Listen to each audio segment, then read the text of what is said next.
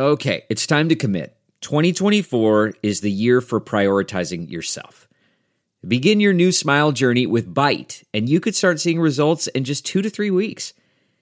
Just order your at-home impression kit today for only $14.95 at Byte.com. Byte clear liners are doctor-directed and delivered to your door. Treatment costs thousands less than braces, plus they offer financing options, accept eligible insurance, and you could pay with your HSA, FSA. Get 80% off your impression kit when you use code WONDERY at Byte.com. That's BYTE.com. Start your confidence journey today with Byte. Canton's unease. As Mandarin spreads, locals face identity crisis. Written by Huang YaRou in Chinese for News Window and translated into English by Sixth Tone. In November 2020, a local Guangzhou newspaper launched a simple challenge to test locals on their Cantonese proficiency. Across the city's streets, reporters asked children to pronounce a series of Cantonese words. Though the challenge comprised words commonly taught in primary school, such as pencil and mock test, only a few got them right on the first go. Such was the apparent fluency in Cantonese across a city once called Canton, where the language originated. It wasn't the first time. In 2017, an independent news channel stopped random pedestrians to quiz them on Cantonese. One woman the channel interviewed grumbled, "I'm from Guangzhou, but I can't speak Cantonese." Asked if she wanted to learn Cantonese, she just shook her head.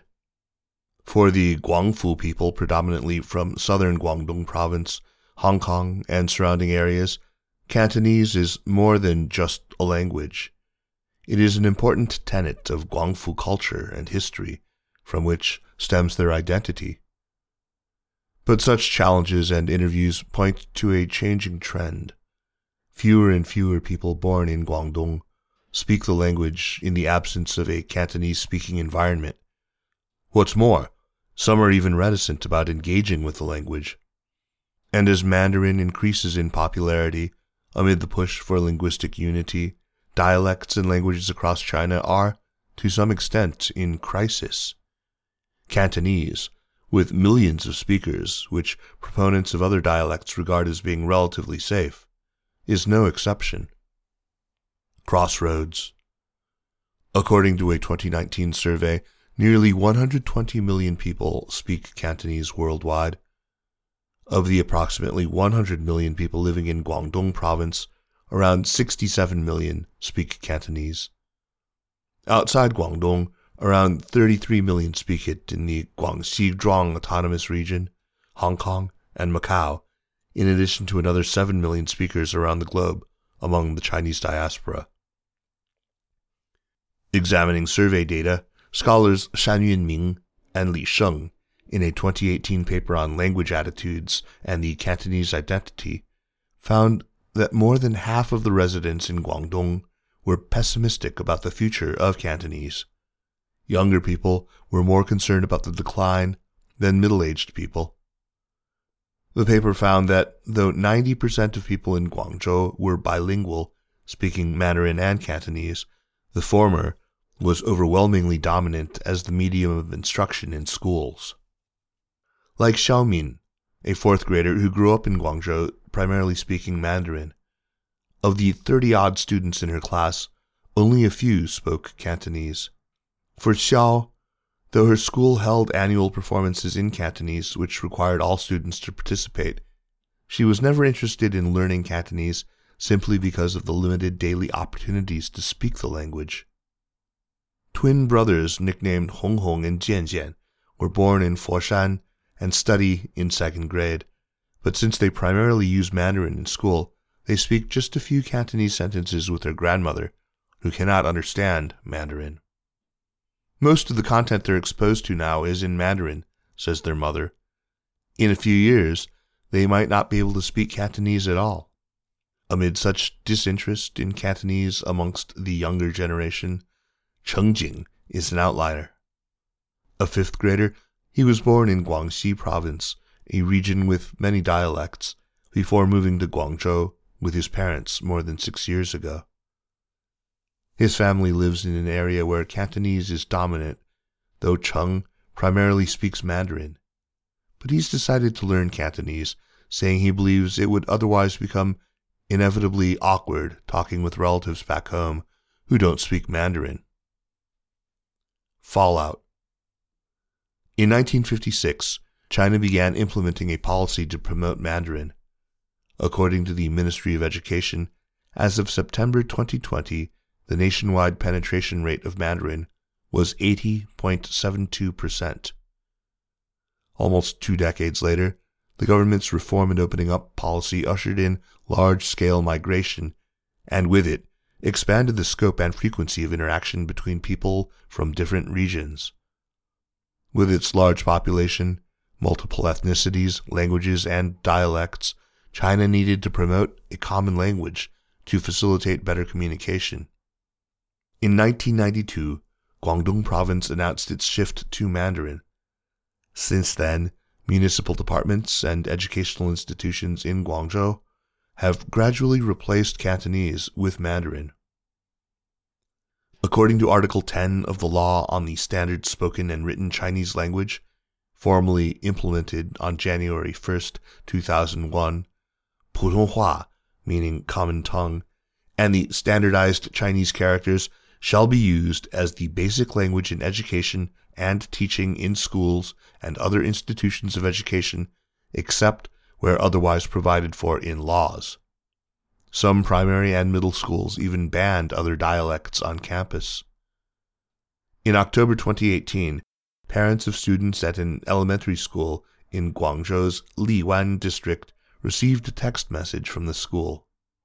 It said, "In order to instill love in China's national language among teachers and students, starting next week, all teachers and students are asked to speak standard Mandarin on campus and to not use dialects, non-standard pronunciation, or intonation. Mandarin should be spoken on campus, in the classroom, and for after-school communication." The message left many parents confused and uneasy, leading some to file official complaints. Subsequently, the Liwan District Education Bureau agreed to allow students to speak in their own dialects after class. The continued promotion of Mandarin has also led to unintended consequences: the gradual fading of Cantonese slang, which is more succinct, conjures up vivid images, and is often rooted in Cantonese history and cultural customs. Sometimes the boys don't even understand some Cantonese slang, so they have to use Mandarin and English, says the mother of twins Hong Hong and Jian Jian. They can sing Japanese and English songs, but have trouble singing ones in Cantonese. Han Xiaoying, a third-year university student, has lived in Foshan since she was a child. While fluent in Cantonese, Han was unfamiliar with its slang. "My roommates were surprised that I didn't understand the slang they use," she says. It left her feeling out of place, but by asking them to explain, she says, she's begun to understand Cantonese culture better. The lack of new cultural input in Cantonese hasn't helped either. Take, for example, the golden age of Cantonese in the 1980s and 1990s, when fresh talent and star power helped drive Cantonese culture. From the wave of musical forerunners like Sam Hui, George Lam, Alan Tam, Leslie Cheung, Anita Mui, and the band Beyond, to megastars like the Four Heavenly Kings, Jackie Chan, Andy Lau, Leon Lai, and Aaron Kwok, Fei Wang, and Sammy Chung, all emerged in the early 1990s, followed by new musical talent like Eason Chan and Nicholas Xie later in the decade. But by the turn of the millennium, the continued economic development of the Chinese mainland led many young creative artists to the north of the country, while the older generation gradually faded, leaving a void in creative content. Coupled with the improved quality of mainland arts and culture, the popularity of Taiwanese culture, and the strong influence of European, American, Japanese, and South Korean soft power, the influence of Cantonese songs, movies, and TV dramas began to wane, causing the new generation to pay less attention to Cantonese. Revival. Cantonese can be traced back to the Kingdom of Nanyue, 204 to 111 BCE, in the southern Lingnan region. Broadly speaking, it refers to the language spoken in Lingnan, encompassing not just Guangdong, but Guangxi, Hainan, Hong Kong, and Macau. Its origins are found in the Yaiyan language to the north of the Central Plains, which spread to the Guangdong and Guangxi regions during the Qin and Han dynasties, and then integrated with the ancient Yue language in the area. Cantonese dates back more than 2,200 years. In 2017, scholar Guo Xi wrote, "Language transmission has always been a global problem. This is especially true of local dialects. While Mandarin increasingly dominates the lives of the Guangfu people, the voice of Cantonese grows smaller." To bridge the widening gap in regions where the language was more common, many families have begun placing more emphasis on creating a Cantonese environment for their children. I think children in Cantonese areas probably don't stress the importance of speaking Mandarin properly. The most important function of Mandarin is communication, so it's good enough just to reach that level. How well you speak isn't a priority, says Lin Yulan from Foshan. In her 20s, Lin grew up speaking Cantonese with her family. As a child, however, her parents didn't place much emphasis on a Mandarin education. But things changed when Lin's sister was born in 2005. On starting elementary school in 2012, her sister found it difficult to switch between Mandarin and Cantonese because of the former's predominance in school and among her classmates. "When my parents found she couldn't switch easily, they told her to speak Cantonese more. Now she speaks with us in Cantonese pretty fluently," says Lin. In addition to families, some schools have started Cantonese classes or related activities.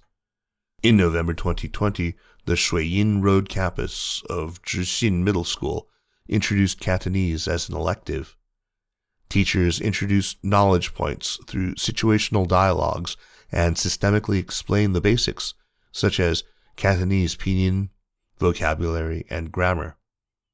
Teaching is also conducted using Cantonese songs and dubbed animated classics. The Cantonese elective course proved enormously successful. The introduction of the electives gave local students not just better knowledge of their mother tongue, but also helped students elsewhere better understand Cantonese. Starting September 2020, the affiliated elementary school of South China Normal University designated Thursdays as Cantonese Day. It is aimed at helping teachers and students understand the culture better through a series of activities. The move hopes to boost awareness of students' linguistic heritage and help them appreciate, conserve, and pass on this intangible cultural trademark. Meanwhile, Jinan University, Guangzhou University, and Guangzhou Sport University have all established broadcasting majors in Cantonese to nurture Cantonese-speaking broadcasters for TV stations. On June 2, 2021, the Ministry of Education released a report about the linguistic demography across the Guangdong, Hong Kong, Macau, Greater Bay Area. The report observed that Shenzhen, Guangzhou, and other cities in the Pearl River Delta were required not only to improve Mandarin, but also to focus on the role Cantonese and other Chinese dialects play in transmitting regional culture. In October 2019, Cantonese training was held in Guangzhou's Panyu district to help newcomers better integrate, and in July 2021, the city's Bureau of Migrant Service hosted a live stream on Cantonese culture and living customs in Guangdong.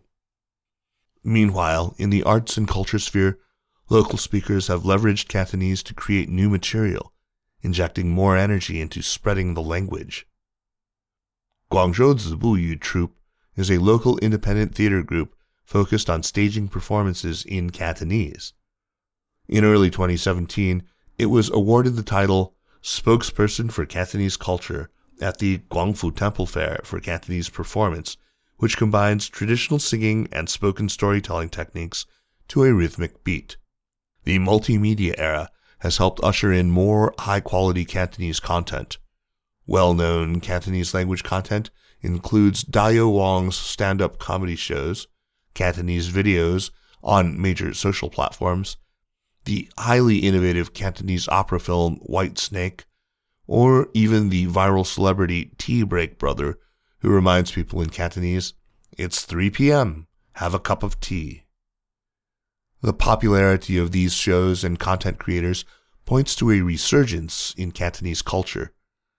China's various local dialects and languages, each with their own unique characteristics, constitute a broad and profound Chinese language system, endowing people with a strong sense of identity and belonging. In a report on the tasks of language reform in 1958, Premier Zhou Enlai stated, "We promote Mandarin to eliminate the barriers between dialects, not to prohibit or eliminate dialects." The message still holds. Mandarin and other local dialects can and should coexist.